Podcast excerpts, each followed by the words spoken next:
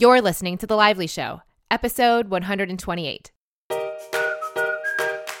Welcome to The Lively Show. I'm your host, Jess Lively, and this blogcast is designed to uplift, inspire, and add a little extra intention to your everyday.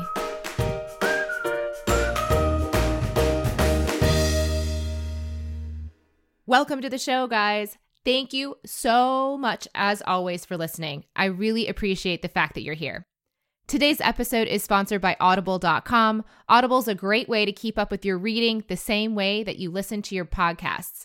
They have a huge selection of audiobooks, including today's interview subject, Get the Guy by Matthew Hussey. So you can hop over to audible.com backslash lively to get a free 30-day trial of this service and to get a free book credit, which you can use for Get the Guy or any other book you've been wanting to read.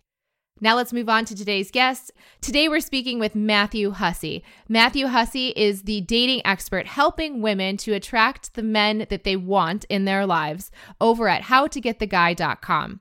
He's also the Today Show dating expert, Cosmo's male dating columnist, and he's a New York Times bestselling author of Get the Guy.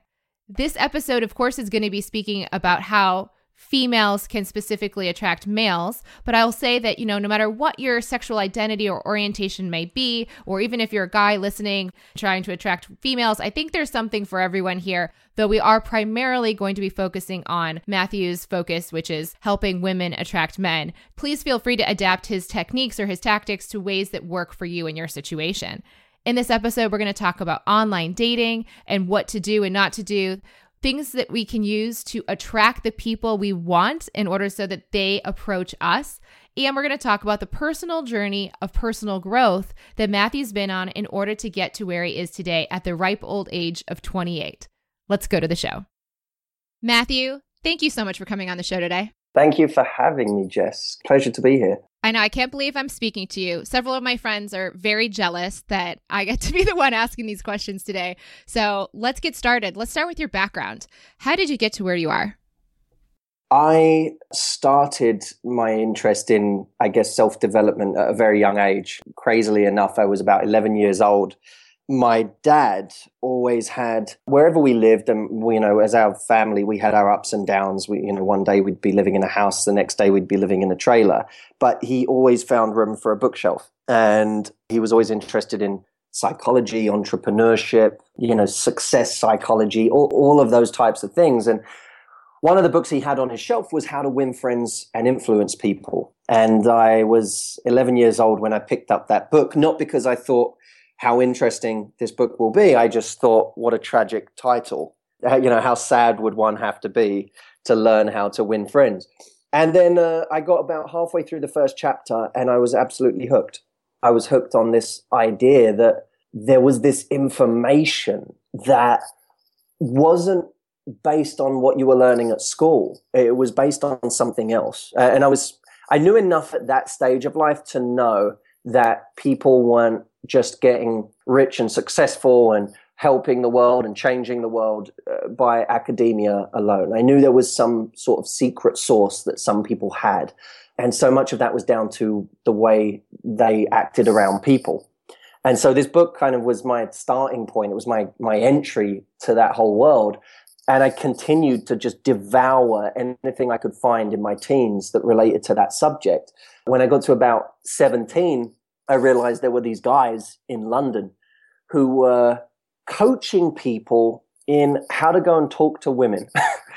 and I thought, well, that's even stranger than where I started. You know, first it was learning how to win friends. Now it's a, a bunch of these crazy, weird guys teaching other guys how to go and talk to women. But one thing did occur to me you know, I was always, I didn't know everything at that stage, but what I was always pretty good at being self aware about what I might need to do in order to improve my situation. And at 17, I knew I wanted to start kind of working with people. I was, I was really excited about all of this stuff that I'd read and I knew I wanted to pass it on.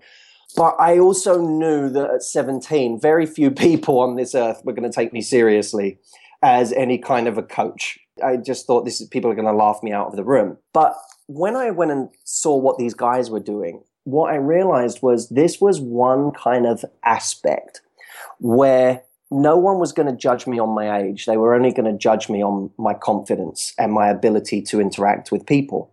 And I thought that's great because that knows no age. You know, I could be, if at 17 years old, I can still go and approach somebody that the next guy can't.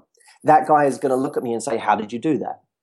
So I went in with kind of that as my as my credibility, if you will, as opposed to saying, well, here's my 50 years of experience on this earth. I said, well, let me, you know, you're, oh, you're afraid to go and talk to that person over there. Let me, let me show you, you know, let me do that. And so I would go and talk to somebody and I'd come back and they'd say, how did you do that? What did you say? You know, what, how, you know, and when you said that, what did you say afterwards to stop there being an awkward silence? And so people really wanted to know the kind of formula for human dynamics. And I stayed in that world for a little bit, working with guys for about two to three years. I ended up working with close to 10,000 guys. Uh, by the time I was in year three, I was actually filling theaters of guys who were coming to spend the day with me to learn about how to be more confident, how to feel like they were socially more able and more competent, which is equally as important as confidence is competence. And at that point, I was already kind of looking for a transition because there was so much of that world was kind of it, it, from the perspective I was doing it, I was really happy. But it also was bringing me into contact with a lot of guys in that world who really creeped me out and made me feel very uncomfortable. And there was a kind of weird, kind of us versus them approach that so many of the people in that world were taking when they were teaching that stuff. I, I, didn't like it. And I was uh, kind of looking for my transition. And then I had women coming to me at that stage saying, well, why aren't you doing the same thing for us? You know, we, we, we need help. We want to be able to talk to guys. We want to be able to uh, approach guys in our own unique, subtle way. We want to have more attraction. We want to date better quality people. Why don't you take what you know here and apply it to us? And I always remember talking to my mum about it and saying, you know, mum, what do you, what do you think? Because my mum's like my best friend in the world. And I, you know, I said to her, mum, what do you think? And she said, I don't know, Matt. And this was, this was coming from someone who had seen me stand and talk in front of hundreds of guys at a time. And you would think that would be scarier somehow. And yet to my mum, she knew better. She was like, Matt, I don't know, you going and doing this for women, this might be a minefield. You might get eaten alive. I realized intuitively she was right that it might be more difficult. I, I might be dealing with a more scrutinizing set of people. Because guys, when they showed up to a seminar, guys were like, look, I've got my pen, I've got my paper, I don't care who you are or where you're from. If you have the formula, just give me it. And women were different. When I first decided I was going to start actually helping women in their dating lives, I realized, you know what? These people are going to show up and they are going to want to know who I am. They are going to want to know what qualifies me to do this. And I need to have great answers to that. And so I assembled these five women that had asked me for coaching. And I put them all in one room and I sat there and I said, listen, I don't know you. I don't understand you as well as I would like to. I'm not going to pretend as a young man to understand everything about you. I'm not going to patronize you like that. I said, but I do understand guys at this stage. I've worked with nearly 10,000 of them. I know why they do what they do. I know why they will date this woman but not want to date this woman, why they see this woman as the friend and this woman as the love interest, or why they see this woman as a one night stand interest and not a girlfriend interest, uh, or why they'll date this girlfriend for seven years and still not be able to, in their own minds, tell themselves it's long term. Or say, you know what, I'm going to be with you. I'm truly committed to you. I'm going to marry you. Why do they stay with one person and yet still not commit? I know why they'll leave that woman saying they can't commit and they're not ready for commitment, and then a month later marry the next person he meets.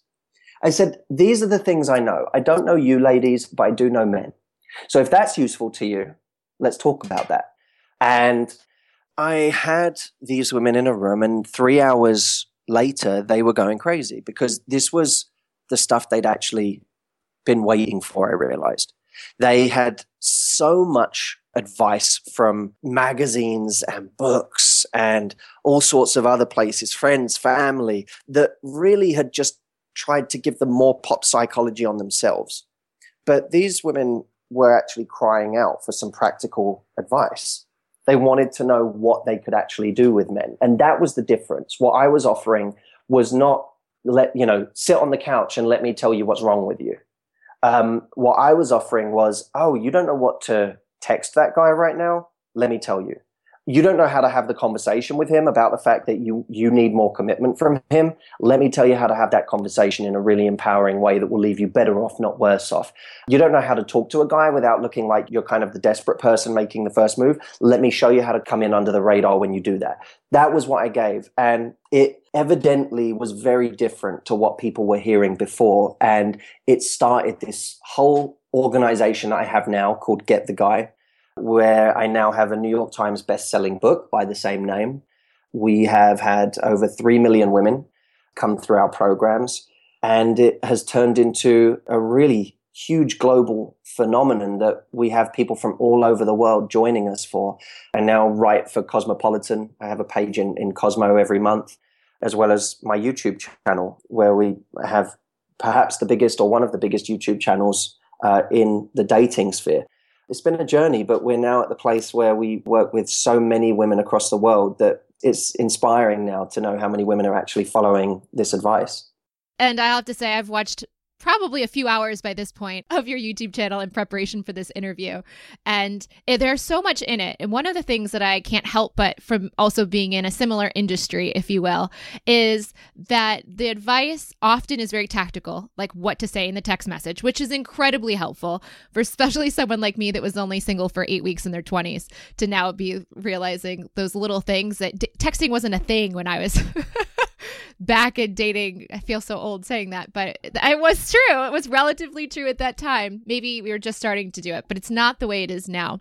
But I'm curious is Anthony Robbins one of your uh, go to people when you're seeking? Because I know you'll drop, you know, Brene Brown in there sometimes. You're not always speaking specifically about the tactical dating. Sometimes it's actually the mindsets we can have in any area of our lives, dating or otherwise. And sometimes I get this vibe of like, you've done some Tony Robbins work. Is that true? I think more so than that, he's really been a hero since I was maybe 13 or 14 years old. I was, I came into contact with his work first because I was reading it. Um, as I said, when I started that journey at 11 years old, one of the books that inevitably took me to was Tony Robbins. Um, uh, I think it was Awaken the Giant Within that I was reading at that time, and uh, another book of his called Notes from a Friend, which is a nice, thin little book for anyone who wants to spend 10 minutes reading something inspirational. It's actually a nice little thing to, for quick reference. But I had a friend who his dad was very big into Tony Robbins, not that I knew it at the time, and would take his whole company to a Tony Robbins conference every time Tony was in London where I was living at the time, where I grew up. And my friend came to me at high school one day and he said, Listen, my dad is dragging me to this thing this weekend. And I don't want to go. And it's with this guy. And, you know, he's this big, crazy guy. And I, you know, I, I need someone to come with me. Will you come? And I said, Well, who is it? And he said, It's this guy, Tony Robbins. And in my mind, I was jumping for joy because I said, "Oh my God, this is the guy I've been reading about. I know all about him, and I'm gonna get, I'm, you know, I'm actually finally gonna get to see one of these mentors that I've been, you know, being coached by from afar in person." Oh, I tactically, I, I looked up at him and I said, "You know, I'll go," but I said, "But you owe me one." I went, and it blew my mind. And you know, to me, Tony Robbins was the marriage between the content that I loved and the impeccable delivery of that content. And to me, you know, in, in what I do, in what you do, you have to have both. You have to have great things to say, but you also have to be able to deliver them in a way that A makes people want to hear it and is really engaging and entertaining. You have to entertain people. When I heard Tony up there, I went, wow, this guy's a world class performer. I didn't know anyone else who could do public speaking like that in the world. And I said, this guy's world class. This is what I want to be. I, am not just going to be someone who has great content. I'm going to be a performer. So for years, he's been my mentor. And I think what happens in life is you start by having these people that you kind of, in your own way, mimic. And part of that is because you're insecure and you just want to be like your heroes. And part of it is because you don't have enough of your own stuff. you know, sometimes when you haven't been on the earth long enough, you don't have enough of your own content, enough of your own ideas. You don't even mean to sometimes, but you end up absorbing things that you hear. And, you know, your hope always somewhere along the way is that you become confident enough and skilled enough at what you do that you develop your own voice. I think you have. I appreciate that. I, I really do. But I can tell the influence. That's what's beautiful about it. My Tony Robbins was Stephen Covey growing up. Ah, interesting. Yeah. I think you could, if you listen to me long enough, get the themes that resonate at that deep level. But for you, it's totally your delivery. You don't deliver at all like Tony does. But I can tell you're a student of Tony. And that's kind of beautiful. It's funny, you know, if you watched probably, you know, there's somewhere out there, there's some videos I'm sure floating around of me doing seminars at like 18 years old which is bizarre even when I say it now. If you were to watch those, you would probably see me more along that kind of mimicking scale than where I am today. And it would probably be an interesting study to kind of look at that because it, it is interesting to see how people develop their own voice over the years. And, you know, I would say to anyone listening right now, in the beginning, when you're doing anything, there is a natural tendency to kind of mimic the people that you admire. And, and it's not something to be ashamed of, but it's also something that, you know, when you feel like you're doing that and you're doing it well, then it's, it's kind of time to say, how do I graduate? You know, how do I now I need to now be confident enough to know that I have a voice that's worth listening to in its own right. And it doesn't need to be a poor version of somebody else's you know, I really can deliver in a way that people will authentically see as me. And that to me, that's where you start to break.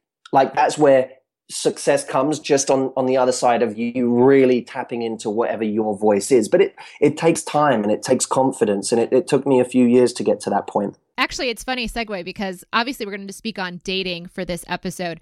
And in a way, watching your class, as I was telling you earlier, which people have heard me talk about, listening to you on that dating class while drinking tea and coloring was like the most epic amount of joy I've had in many, many months. It's so fun. And it gave me that confidence. It gave me that ability, which we're going to talk about some of the techniques now. But I'll also say now, I don't necessarily feel the need so much to think through what did I learn. But now I just kind of know I can go out there and do this on my own. And I have some general principles and guiding themes, but I don't necessarily need to be so worried like I was before. So it kind of in learning, I was able to then let it go and do it on my own. But you uh, really helped me get that confidence to get started. I love that. Thank you so much. And and by the way, thank you for asking me that question because you know I, I think it's so important in life to acknowledge your influences and your heroes. You know, I, I, think it's part of paying respect to the people that have influenced you and and you know given you that that initial sense of what's a good path to take or, or what's a good way of doing things. Uh, it's, a, it's a way of paying respect. So I appreciate you taking me there. My pleasure. I never heard you say Tony Robbins. I just knew because I know this work that I was like, this is guy that's into Tony. Well, you know what's funny? It's one of those things. I, I think more in recent years, I talk about it a, a, lot. You know, I do retreats three times a year for, you know, exclusive groups of people that want to come away for five and a half days of like really intensive transformational coaching. And when I'm, you know, for years on the retreats, people really get to know me and they get to know my influences and where I come from. And so in those retreats, I really have talked a lot about it, but perhaps not so much in the YouTube world. And part of that, I think, unfortunately, some of your more old school influences, the ones that influenced you in the very beginning, they don't get referenced enough in your new stuff because you're always referencing the last book you read, you know, or the people that you you discovered in the last six months. So I, I'm sure I haven't given enough credit to him in, in my public domain. Let's move on to what I've learned that helped me become so confident in dating. How can we feel more confident in attracting the types of people that we actually want to meet well, the starting point for answering that question is to say there is a reason that we don't meet enough of the people that we would like to meet. Uh, in fact, there are a couple of reasons. One of them is that we simply don't take enough risks in life, meaning we go out of our house, we interact with our friends and the people that we feel comfortable with. We go out to a bar, we sit there and we have conversations with the people we know. And not enough of us are proactively going out and approaching the people we don't know. It's no different to a business where you continue to talk to the people you already have relationships with, but you don't go out there and fish for new business because inherently going out there and searching for new potential clients or contacts is potentially going to create rejection. The, those people may not want to know you. They may not care who you are. They may not want what you have. So many of us in business, we prefer to stick to the clients we know and not go for the, the cold call, so to speak. And it's the same in our love lives uh, we don't go for the cold calls. We don't go for the people that we don't know. And those are very often the people we need to know in order to have the love life we want. So there's that. Now, even if we are taking risks in our love life, many of us are taking it with the people we feel safe with. So we will be out and will unconsciously be drawn to the person who is a level, and I mean this in the objective, uh, in the subjective sense, we go for the level of attractiveness in somebody else that we think we can get away with. We'll look at somebody, and that could be based on looks, it could be based on how successful they seem, or how intelligent they seem, or how in demand they seem. But we gravitate unconsciously towards the person who seems like they're in our league. Now, the danger of that is that we are going for people who are in our league, in our heads. In other words, our level of confidence right now. And if our level of confidence is low and subconsciously we don't think we're worth very much, then we start going for people who we don't think are worth very much because in our own minds, they're the people that won't reject us. Whereas that really hot person over there that we'd secretly like to talk to is the one person we can't talk to because we feel like they're really out of our league. So we tend to go for what's comfortable. And when women say to me, I always end up dating the same guy or the same version of that guy. Why do I keep doing this? Why do I keep attracting this guy? It's because that's who you're comfortable with. And when you can step outside of what's comfortable and start attracting a different type of guy, that's when you'll get the guy you actually want. So, one of the techniques which you referenced, which I help people to go out there and do, is called the white handkerchief. And the white handkerchief is essentially a risk free way of approaching people. Here's how the logic goes a lot of women say to me, Well, I can't just go up and approach any guy like you're talking about because that would make me seem desperate. And I don't want to seem desperate. I'm old fashioned. And I say, Well, if you're not making the first move, you're not nearly as old fashioned as you may think. Because actually, people, when they're old fashioned, if you take a woman from, say, 100 years ago, that woman would walk past a guy, drop her handkerchief, and keep walking the guy would see the handkerchief. He'd say, Well, this is an extraordinary opportunity to be a man. And he'd pick it up and he'd take it over to her and he'd say, Madam, you dropped this. And she'd say, Did I? They'd now have a conversation, a conversation that he thought was his idea. But it wasn't his idea, it was her idea because she chose who to drop the handkerchief in front of. So now we flash forward to 2016. What I can help women to do is drop the handkerchief in front of the guy they actually want, in front of the quality man they actually want to come over to them instead of the sleazy player type who is running up to every woman in the bar. Because most women just meet the loudest guy in the bar, right? They don't meet the best guy, they meet the loudest guy. Because by definition, if you're not out there going and talking to people yourself and taking that risk, you're going to get approached and you're going to be chosen by the guy who is talking to whoever he can at any opportunity. That's not necessarily the best guy. So you want the guy in the corner of the room who's a little bit more uh, reserved about just running up to every attractive woman who do, who isn't the player type, who isn't that kind of sleazy guy. You may need to drop the handkerchief. A nice, easy way of dropping the handkerchief, because I know people out there are thinking that right now. Okay, well, how do I actually drop the handkerchief?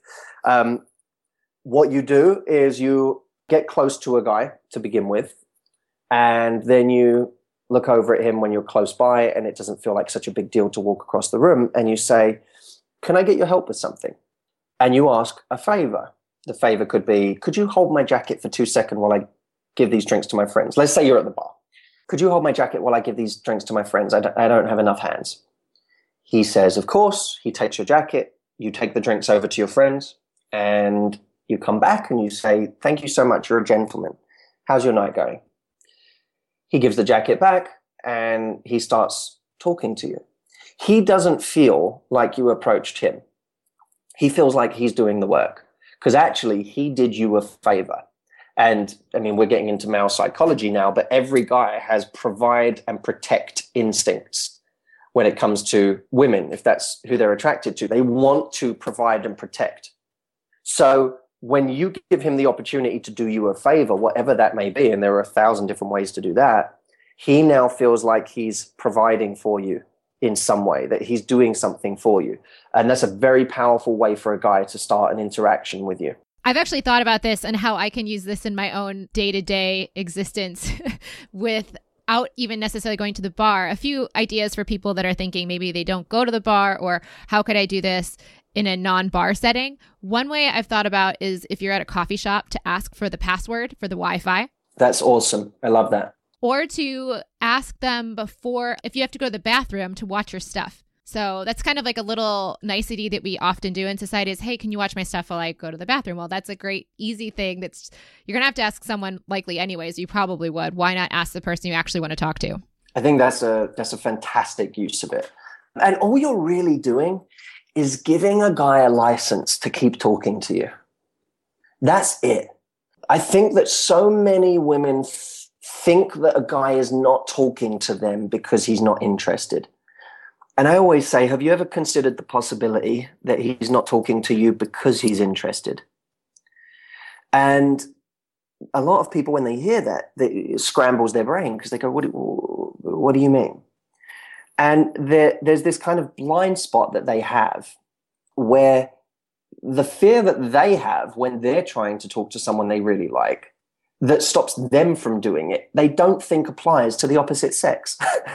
it's this, you know, psychological terms, they call it a scotoma. We have this scotoma that that's that makes us not realize that the the opposite sex is very similar to us in that way, and that a guy can quite easily go and strike up a conversation with someone he's not attracted to because there's no harm in it. There's no rejection there. But as soon as he really thinks someone is attractive, that woman instantly becomes the most difficult person in the room for him to approach. And if you can just make it, I'm not telling women to do the work for a guy, but if you can just make it a little bit easier for him to do his role, the amount of men you have in your life will multiply dramatically. And all you're doing is dropping the handkerchief. And actually, in the class, you shared this one story that wasn't even the handkerchief technique itself, but really to me captured the entire spirit of this idea of confidence in dating or social situations.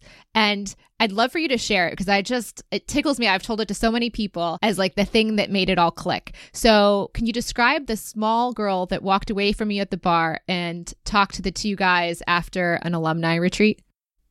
So, we had this one woman who came to our program and was so nervous on the program, wouldn't talk to anybody. This is the type of person that would freeze up when she saw not just someone attractive, but when she would come across a guy. You, you, know, this is this type of person that was too shy to talk to anybody. And she did the program. And actually, back then, when we used to do our Get the Guy programs, we used to take people out and we used to have them actually approach people.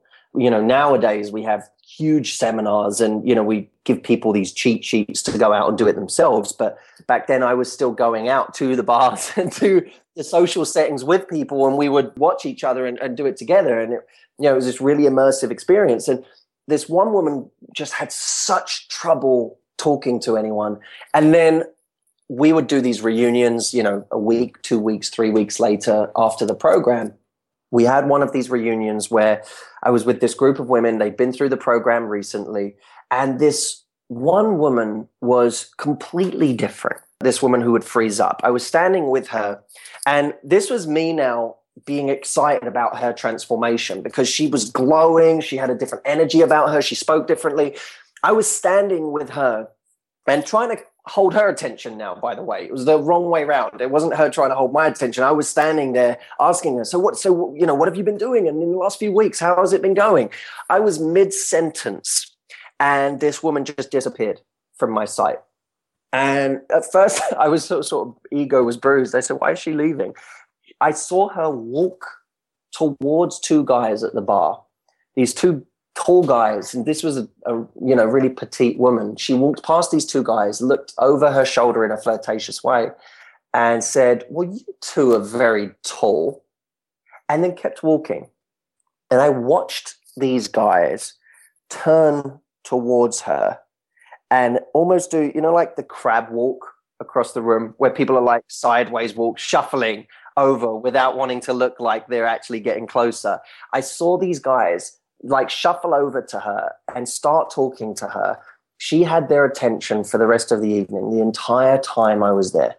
And to me, it was everything. It was the fact that she was bold and like, firstly, she realized that my conversation with her wasn't, as my dad would say, getting the baby a new bonnet, right? That wasn't the goal for her. That wasn't getting her what she wanted. She came to me in the first place to meet a guy. So she didn't use the excuse that she was going to stand there talking to me all night and, oh, I didn't meet anyone because I was talking to Matt and that was so enthralling and blah, blah. No, she knew what she was about that night. She wanted to meet people. So she wasn't afraid to peel off and go and do that. She was bold enough to say something very playful to two guys without feeling like she needed some really kind of vanilla entry point of hi how are you? Where do you you know do you work around here? Blah blah blah. She realized that she could immediately just say something ultra playful and grab their attention. And because she was slightly cheeky and playful she had these guys enthralled from the moment she opened her mouth. And then she actually was able to carry on the conversation and have a great time with these people. It was everything that we want people to be able to do encapsulated in this moment with this woman and it's uh, it's very powerful when you see that especially from someone who when they first come to you can barely get their words out they're so shy yeah, I loved it. It really did take what at first, you know, we talked about this kind of with the Tony Robbins. At the first, you use the things that you're learning and you kind of replicate. And then eventually you don't even replicate, you just know it and you're just authentically sharing from whatever place makes sense. But it's nice to have those first few tools in your tool belt, like asking for the favor to always go back to or just to pull in whenever you can or it works, but it doesn't even need to go there. It can be anything. Absolutely. They're like training wheels. And, you know, it's nice to have the training wheels sometimes. And if you haven't ridden the bike in a long time, you know, sometimes it's nice to put them back on and just get, you know, find your balance again. And it's the same for me. You know, if I have a relationship and, you know, I come out into the single world, you know, I, I could be as rusty as anybody and, you know, then to me, it's reverting back to the things that I teach. It's going back to the core strategies and the core things that allow me to go on autopilot. Because that's what people forget. When your brain is trying to process how afraid you are of the rejection, at the same time as trying to think of what you're going to say when you walk up to someone, at the same time as trying to process what you'll say if that person responds, and then you've got to carry on the conversation. Um, all of it is so much. And when your brain is trying to make that many decisions at the same time and trying to process that much information, you kind of go into paralysis. You, you don't do anything. So, anything you can do to automate that part of the process whilst you're becoming more confident and more competent is really, really valuable. And, uh, you know, I have the same thing anyone else does. If I see someone really attractive, my brain can blur the same way anyone's can. And you go, oh my God, what do I say? What do I say? What do I say? Well, sometimes when you just have something that you know you can say that works, that is a real gift at that moment. Yeah, for me, it's what's the favor? What can I, what's the little thing I can ask if I need to find a way my mind's going blank? And the nice thing about that, of course, is that it's not prescriptive because what you're taking there is the principle and you're still allowing yourself to make it your own. So you're asking that you're saying, all right, what's the favor, right? What favor do I ask? That's the part that allows you to go on autopilot. And then you're just able to adapt it to you or the situation or whatever's going on around you. So in that way, you both get to use the strategy, but not be prescriptive with it. Yes, and I know that you have a very specific take on online dating, which I think goes against what at least the people I know right now in my life currently that are single are really relying on the online dating thing to facilitate an initial conversation with potential partners. So I know that's not your favorite thing. So would you mind sharing why? Well, uh, you know, I've evolved on this over the years, and probably where I've arrived at is still where I began in terms of my mindset, but it's slightly more balanced. When I first saw what was happening with online dating, it made me nervous because I said, you know what, we're like we do in every area of our lives, this is just a drive towards more comfort, right? This is a way to feel more comfortable in our dating lives and to allow us to do less. In other words, I now don't even have to go out. I can just talk to people at home.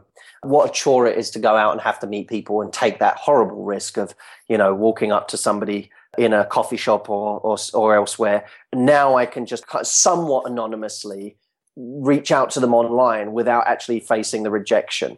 Something troubled me about that. What troubled me about that was not just that I felt like there was an inherent benefit to taking risks and being rejected, that there's some benefit to that. I mean, let's be honest. If I go up to a woman, if I if I keep approaching people and keep getting rejected, it might be telling me something I need to know that might be a lesson I need to know about the way I'm approaching people or my mannerisms, or, you know, maybe I'm being too aggressive with it, or I'm, I'm not kind of calibrating the way I'm doing it to be a, just a cool person.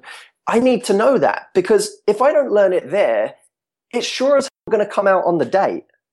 Online dating does not save us from having to meet in person. All it does is mean we meet in person for the date, not for the initial hi, I'm Matthew.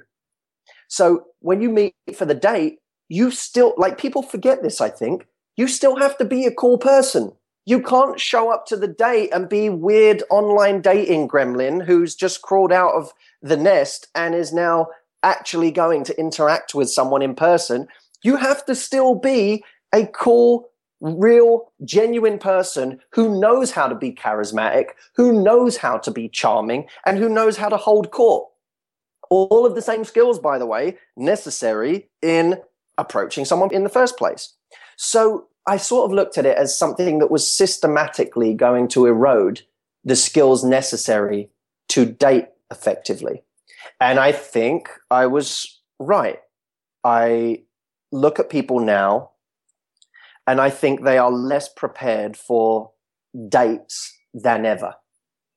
Because given that they're now meeting people online, the part where they actually go on a date, it's even more like jumping in cold water because they haven't actually done the tough initial step of meeting that person in real life before seeing them for a date where they spend an hour with that person. So I was right, I think, but I was also probably not recognizing that online dating is in some cases an effective tool. And the point about it being an effective tool is that online dating can be a really effective tool if used right. I, always say if you're doing online dating the right way, you should be spending a couple of hours a week on the website or the app and the rest of the week on dates. You shouldn't, it shouldn't be the other way around.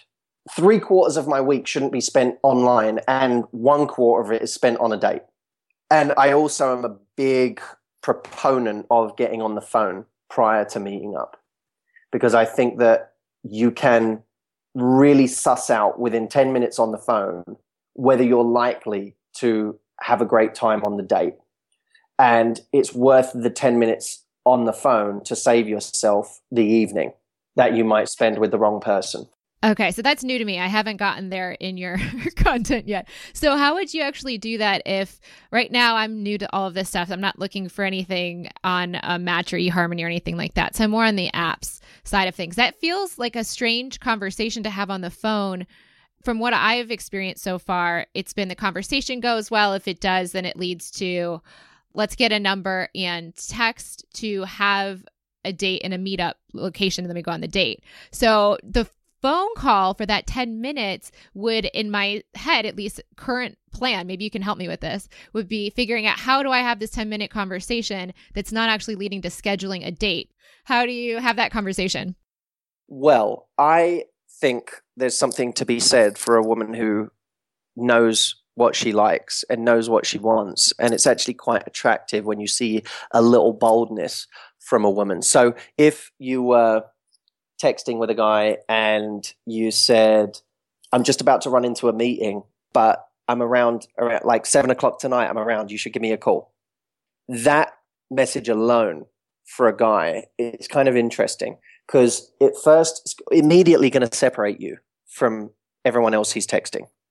Everyone else he's texting is putting up with the standard of us just communicating by typing.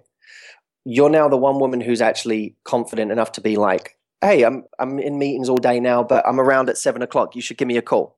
Even you could even throw on the end of that, "So I can hear your voice!" Exclamation mark.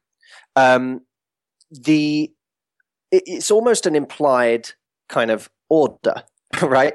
It's like you should give me a call. You're not saying, do you want to give me a call? It's like, you should give me a call. No question there, because I know you're against questions. No question. Some of the time, yes. You know, I think that sometimes they introduce doubt where there shouldn't be. And, I, you know, I, I actually call this an embedded command because you can also frame it slightly more boldly and say, I'm, I'm in meetings the rest of the day, but give me a call later on and uh, we, and we can chat. The give me a call later on is actually kind of a relief to a guy because he's like, oh, oh, I can call like that's okay. She's not going to see that as weird because guys have the same feeling. Well, if I call her, is she going to think I'm a complete weirdo? But when you say give me a call, you're giving him a license to call. And it's also a bit of a challenge, isn't it? Because now as a guy, I'm like, oh, call? Huh, haven't done this in a while. All right. Now he's like, you know, he's a little, he's getting up a little sweat when he's dialing your number because he's like, oh God, I'm, di- I'm, I'm actually calling this. There's a real person that's going to answer the phone. And, you know, and, and think how much you can connect in 10 minutes on the phone and how long it would take you to connect that much by text message. Oh yeah, I love this. This is awesome. so it's it's you're you're truly going to connect on the phone or not by the way, which is also important to know. But you'll actually get to know each other a little bit. You'll hear tone. What a concept. You'll hear the way his his voice resonates. You'll hear uh, his ability to express how good he actually is on his feet in other words, is the wit in his messages a wit that takes half an hour per message? Or is it real wit that is, uh, you know, exists the moment I say something? Is he able to come back with something interesting? You also, on the phone, get to ask some pretty interesting questions. If I said to somebody, so are you, you know, are you a reader? Do you, you know, do you have any books you'd recommend me? And they can't recommend me a, a book it doesn't mean they're wrong for me, but it probably would be a red flag for me. I would love that question.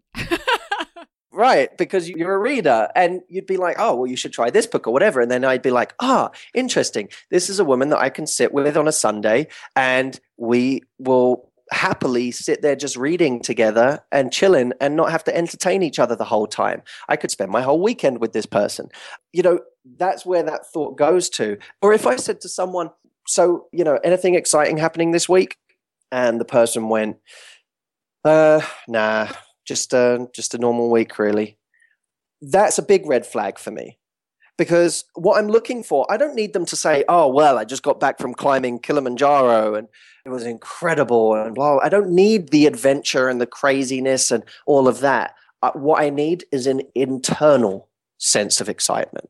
They could have had the most the most routine week of their life, but still tell it to me with some excitement. Like, oh, well, I've been doing this and I'm, you know, up to this at work and it's so cool. Or, hey, you know, this morning I finally found a great latte in my area and I'm a complete coffee snob and I'm so excited because I finally found the most amazing latte and it's just made my day.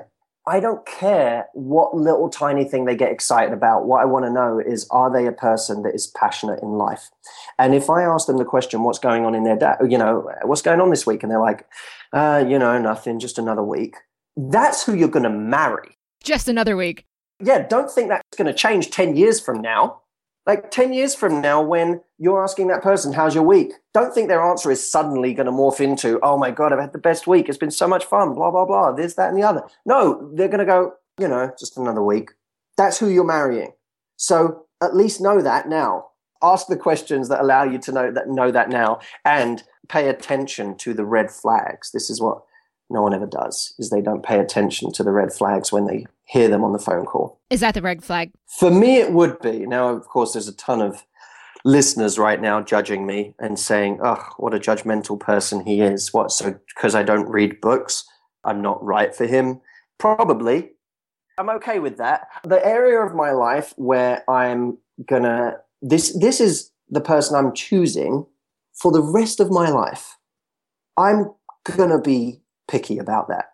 And anyone who tells you that you shouldn't be so fussy is talking nonsense, generally speaking, because this is the one person in life you should be extra fussy with. This isn't a person you're just going out to the movies with this Saturday. This is the person you're going to be sharing a bed with for potentially the next 40 years. I think it's a, worth being fussy here. One thing I have not found in all your videos, and I've looked for it and I've searched for it. So, A, video idea. And B, can you answer the question here? So let's say the 10 minute call or the date, you enjoy them. You think they're, you know, fun to be around and all those types of things, but you're not feeling a spark, but you'd still like to possibly be their friend. Or so there's two parts. How do you t- transition to friends? And how can you tell them it's not a fit after that 10 minute conversation? Because I'm guessing that person's going to definitely be thinking if I'm calling at seven, we're definitely going to probably go on a date as well it, there are different schools of thought on this. One of them is to just be super honest and say, hey, you know, romantically, I don't think we're a fit, but you seem like a really awesome person and we should be friends and hang out because you're great. That's one way of doing it. And there's nothing wrong with that way of doing it. It's admirable. Any, I admire anyone who lives to that level of honesty. There's no getting around the fact that it's going to hurt the person we're lying to ourselves if we say that it's not because who wants to hear that you just want to be their friend? I no one no we no, we don't want to hear it from anybody and no one wants to hear it from us. We may not want someone but we still wouldn't want them turning around and saying i just see you as a friend. Even with the people we don't want we wouldn't want to hear that because we secretly all want to assume that we're really sexy and attractive and that given the chance someone would want something romantic with us instead of friendship so there's the ultra honest way. The less honest way, which I still think in certain cases can be effective and, dare I say, can spare someone's feelings, is to keep them at arm's length, not, you know, invite them to anything one to one for a little while, and to just create a much more fun, sociable vibe of inviting him and his friends out you know when you and your friends are going out or if there's kind of an event that you're going to that you think him and some people that he likes would like going to then invite them along. Keep it social keep it group until later down the line when he realizes oh she's really not flirting with me and also she's clearly flirting with that guy over there. This is a different kind of relationship we have. I think that some kind of mixture of the two is probably the best solution to say to someone, you know, I, I think you're great to spend time with.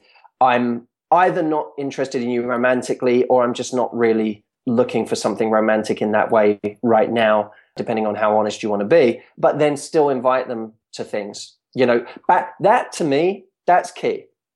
Is that when you tell someone that you just see them as a friend and that you want to be friends, actually back that up by inviting them somewhere. Don't say that and then it, you know, and then not do anything if you really do want to hang out with them. Invite them to an event, invite them to a group setting where it's not just you and them, um, but show them that you're proactively trying to engage them in your life. And I think those things often do turn into friendships when you do that because someone realizes you're not lying to them and it wasn't just you paying lip service. You genuinely do want to hang out with them. One of the things you talk about is the rare gem technique. And you tell the story of how someone dumped you and said that you were boring because you only had one facet. So, what's the rare gem technique? And also, what other facets have you added to yourself since then? Yeah, the story goes that I um, had a very tough breakup where I, let's just say, I didn't do the breaking up really. And a little while later, we were on the phone as friends, and I, I asked her the honest question. I said, You know, what, what was it? Why did we break up? And she said, You were boring. And uh, I, after trying to recover from the punch to the gut that that was, I said, Why? And she said, Well, when we first met, you were the hardest working person I know, and that was really attractive. But then when we were in a relationship, that's all you were, and you weren't anything else. And I, I just, I got bored. You know, we weren't, we didn't do anything spontaneous. We didn't go out together. We didn't, you know, go on adventures. We didn't grow together. It was just you in your work life, focusing and never paying any attention to anything else. You became so one dimensional. And it really made me realize that what makes someone attractive sustainably, what one really great dimension can make you attractive for a night, for a week, maybe even for a year. When someone's infatuated with your ambition, for example, that can make you super attractive for a time. When someone is attracted to your sense of kindness, that can be really attractive for a time. If someone is attracted to your sense of humor, likewise. What happens though is when we realize that someone only has one dimension and we instinctively as human beings we crave different dimensions we want the pendulum to swing in different directions at times so the person that we're with that's really funny we also want them to at times be really deep and meaningful with us we want to have really deep meaningful conversations when we have that we have what i call a unique pairing two qualities that you don't normally find in the same person in the same person. You know, I always joke, I sometimes in my events, I throw up a, a picture of like Tom Hardy, you know, with these tattoos and looking all muscly, but he's holding a baby. And the women in the audience just, there's an audible groan that happens when I put up this picture. And I say, why is that? Why is that happening right now? If I just threw up a picture of Tom Hardy, I might not get that effect. If I just threw up a picture of a guy with a baby, I might not get that effect. But put up a super masculine guy holding a baby and, you know, the sensitivity and the nurturing that that implies, and you have a unique pairing. And unique pairings make people irresistible. So what I do in my coaching and in my pro- products and programs is I show people how to develop unique pairings over time that make them irresistible to the opposite sex. For me, in terms of what I've added over the years, I think as my confidence has grown, I've always had a goofy side, but as my confidence has grown, that side of me has come out more and that silliness has come out more. So, you know, I think we have on my YouTube channel, I think we have unique pairings. People will one week see me talking about something very serious and very hard hitting. And then the next week, they'll see me do an absurd spoof video of 50 Shades of Grey called 50 Shades of Earl Grey. And you know, it's about me having a tea fetish. You know, they'll, they'll see those two things side by side. And if they, you know, at one point they were like, oh, he's super serious and gets into all of this meaningful stuff. Then the next week, I'm a, I'm a complete idiot. And people go, oh, wow, this person's got different dimensions. It's unpredictable. It keeps me guessing. So I think that's probably one side of it. I think probably I can be the kindest person in the world. And I can also be very ruthless and decisive and and really pack a punch when I need to. So I catch people off guard a lot because sometimes they if if someone saw me for example in a seminar and I can get I can really have teeth, you know, when I'm debating with someone on a panel or in a seminar, people are like, "Oh wow, he's kind of a." And then if they meet me in person, they see a completely different side to me and there's a real kindness and a warmth to me and they're like oh i didn't expect this. And it, it really catches people off guard because they don't quite know where to place you and that to me is the beginning of attraction. When someone doesn't quite know where to place you it creates a curiosity. A very wise guy i know once said to me attraction is about keeping someone slightly off balance. And it's so true. The moment someone realizes they can't quite place you, they can't quite stereotype you the way they thought they had, they thought they had you all figured out, and turns out they didn't. that's where attraction begins. I've seen that in my own dating life play out where I can't place them and therefore I need to see them again cuz like I don't I don't know how to place them. And by the way, isn't that interesting? You know, what you just said can directly be applied to long-term relationships. This is where people lose their way because they think that that's just something that applies. Oh, that just applies to the the frivolities of early dating and the ups and downs and roller coaster of the honeymoon period. But I'm in a serious relationship now and we know each other and there's a oneness to us and we don't have that anymore. Those are often the same people, the, almost invariably are the same people who say that the passion doesn't last, that it changes, that the sex life changes and you can't hold on to that passion forever. That's not what a relationship is. Well, I say nonsense what a long term relationship that stays passionate and stays exciting is one where you do know your partner, but they're also surprising you still. There are also ways that they are keeping you on your toes and making you realize, huh, I didn't know they were capable of that, or I didn't know that was possible for them, or they're learning in ways that I hadn't anticipated, or they're still growing. That sense of surprise and wonder in relationships is what keeps them alive. And as soon as people think that they know each other too well and either stop growing for their partner or assume that their partner isn't growing and stop getting to know them, that's when the relationship begins dying. If you find it challenging to find someone in your specific area that shares the same values and lifestyle choices as yourself, do you think that dating can be done long distance? This is actually a very selfish question. this is my question to you. as someone who's currently living in Michigan. And not that there's anything wrong with Ann Arbor by any means, but what I'm looking for in a partner is a pretty unique, special unicorn of traits. And you found a unicorn? I haven't found one locally, no. There's a lot of uh, postdocs and PhDs. You have found one far away? Well, I think that they probably are out there, but not likely to be in my local coffee shop or bar. Got it.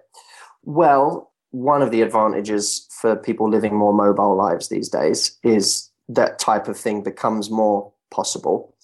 And to some extent, it's wherever possible worth falling in love with somebody else who's mobile. Yeah, that's what I'm actually looking for is the mobile person. And that's why it's not as likely to find specifically here where I'm at right now. No, uh, you know, and, and look, what we have to also remember is that the right person is a combination of the person that's right for us and the person whose circumstances are right for us. And that's always worth bearing in mind. That, you know, sometimes we swing too far in the direction of mindless romanticism, where, you know, that's to me, that's where you get the, you know, the person falling in love with someone 20 years their junior, and you say, okay, they may be in love, but are they also looking 10 years ahead?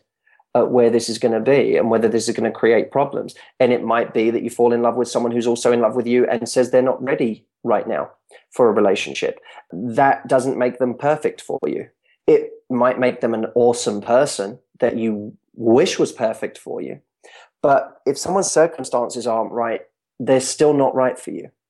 And that's really important to remember whenever we're playing the violin for ourselves because someone is too far away, because you know we're both eh, eh, not able to move it's worth reminding ourselves that if the circumstances aren't right then the person isn't right because the right person is the combination of both so i think it can work long distance and i, I think we have to be very very scrutinizing when we decide whether it's worth it i was in a long distance relationship for two years where I kept telling myself it was a wonderful person that I wanted to be with.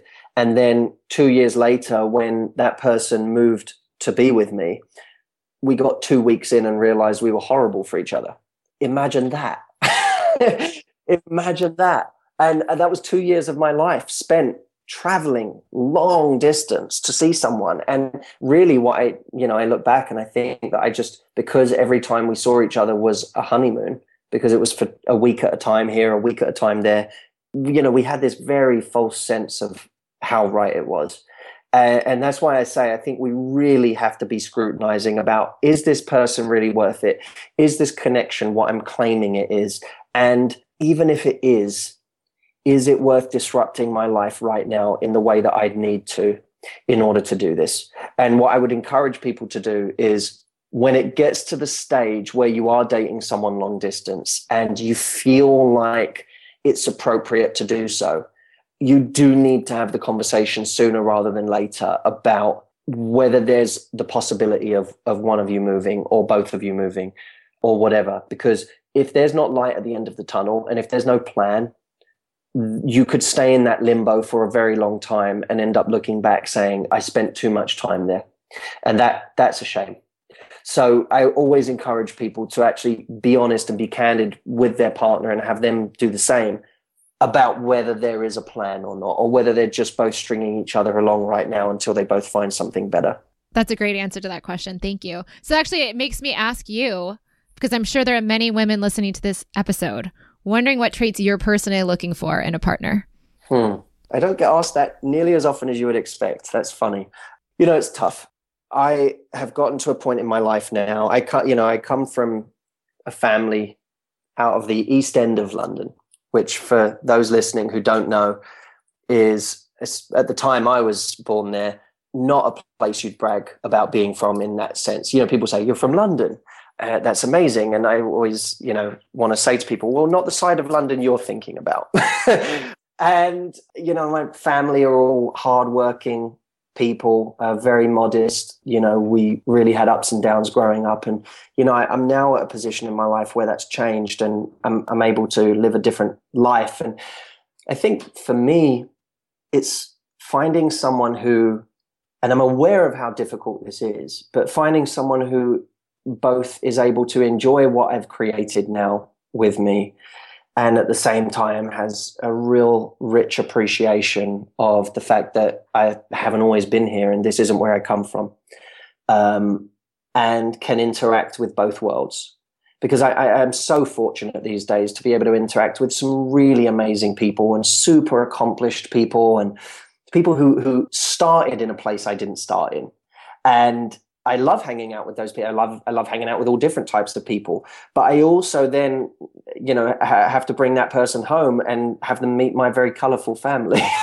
and, and you know a family that you know is still just a, a, wonderful modest family out of the east end and everything that comes with that and it, you know finding that balance is is not always easy so I, you know I, I want to find someone with that kind of richness of perspective and I also want to find someone who is someone who's attractive inside and outside without being the person who takes selfies of themselves at the gym.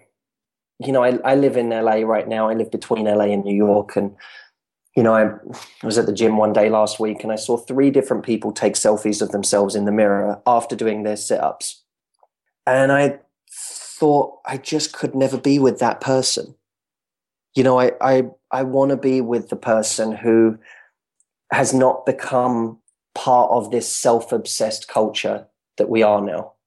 And that's tough. And I sometimes slip into that as well. You know, we, we all do, especially with, you know, my brand being built around me and, uh, you know, all of that. There's, there is an inherent kind of narcissism to that that I'm always fearful of. And so I, I always look for people that that are the opposite of that and also take me away from that as well because I, I just think it's such a self-obsessed world. Instagram has made everyone uh, hyper aware of their looks and constantly paying attention to it in, in what i think is a really unhealthy way.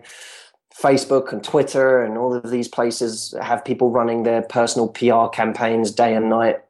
And i just i just would love someone who isn't trapped in that world uh, someone who is able to play in it and you know enjoys it for what it is, but someone who is just sees has perspective enough to know that the world is much bigger than us uh, and our Instagram profiles, and no one cares, and just is about experiences instead of pretending to the world we're having experiences.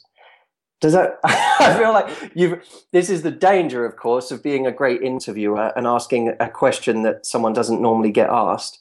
Is they will go off on a mental digression in thinking of their answer for the first time. But hopefully, that gives some light to it.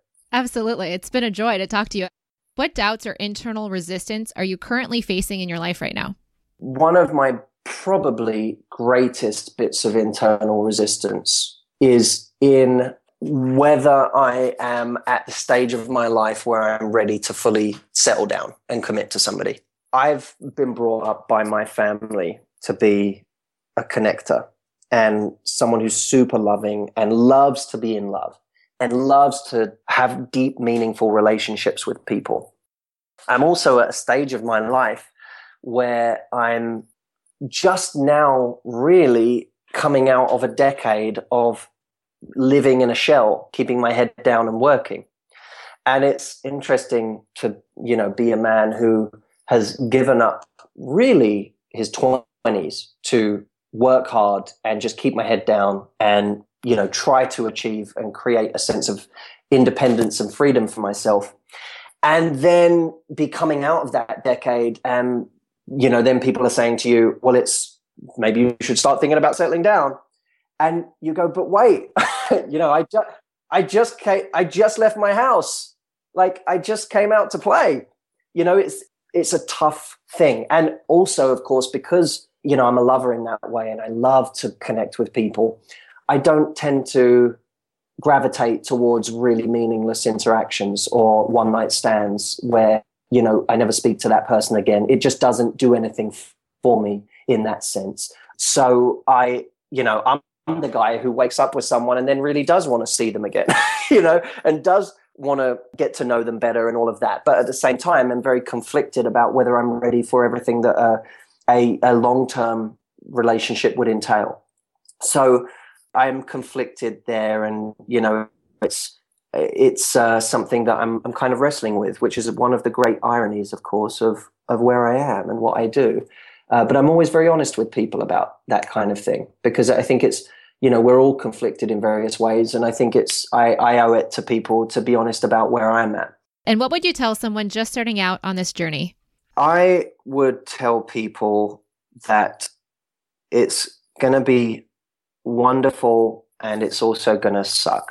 And probably both of those things in great quantities. And it, it, that's okay. You're, you know, in, in a way, sometimes the better you do, the more it sucks. Because if you meet someone amazing, because you're an amazing, attractive person and you've been proactive, and then it for whatever reason doesn't go your way or you know you don't end up being right for each other it, that because you, it's been so amazing, it also has the potential to really hurt. And I don't want to say break your heart because I'm not always a big fan of the term, but it, it does have the potential to leave some wounds that, albeit temporary, still really, really hurt. And that's okay. Don't let the bad parts stop you from pursuing the good parts because that's life. Life is is the ups and the downs, and it it's still nice to be alive. Even when you're hurting, you're learning something and you're gaining experience and knowledge and wonderful depth and richness of character for the next person that you meet. And that is something you shouldn't trade for any amount of comfort. So run headfirst into everything that's coming, is the advice I'd give. Matthew, thank you so much for coming on the show today. I really appreciate it. And I would love, you know, for everyone listening, I know that people do struggle with texting, as you said in the beginning of this interview.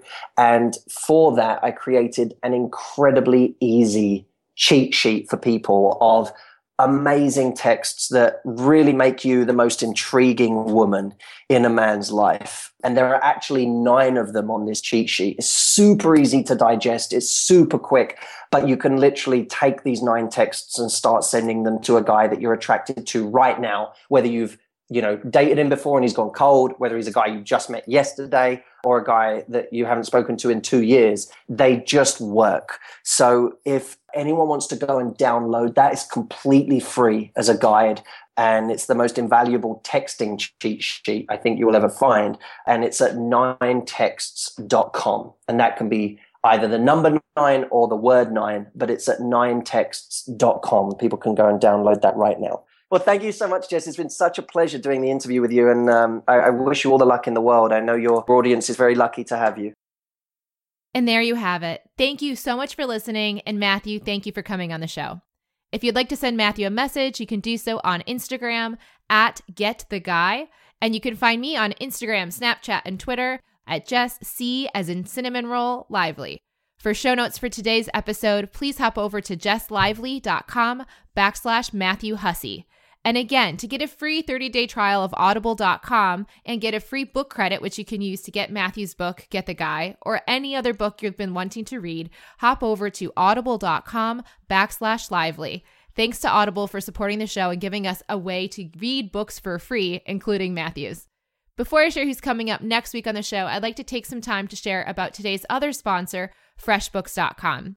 I love FreshBooks. For anyone who is a freelance or self employed person that does not have a storefront, if you are not liking the bookkeeping software you're using, I can only ask you and ask it, ask and ask that you give FreshBooks a shot. I have used it for four years. I love it. It's beautiful. It's simple. It makes bookkeeping fun to do. I can't even believe I'm saying that in the same sentence, but it's true go over to freshbooks.com backslash lively to give that 30 day free trial a shot.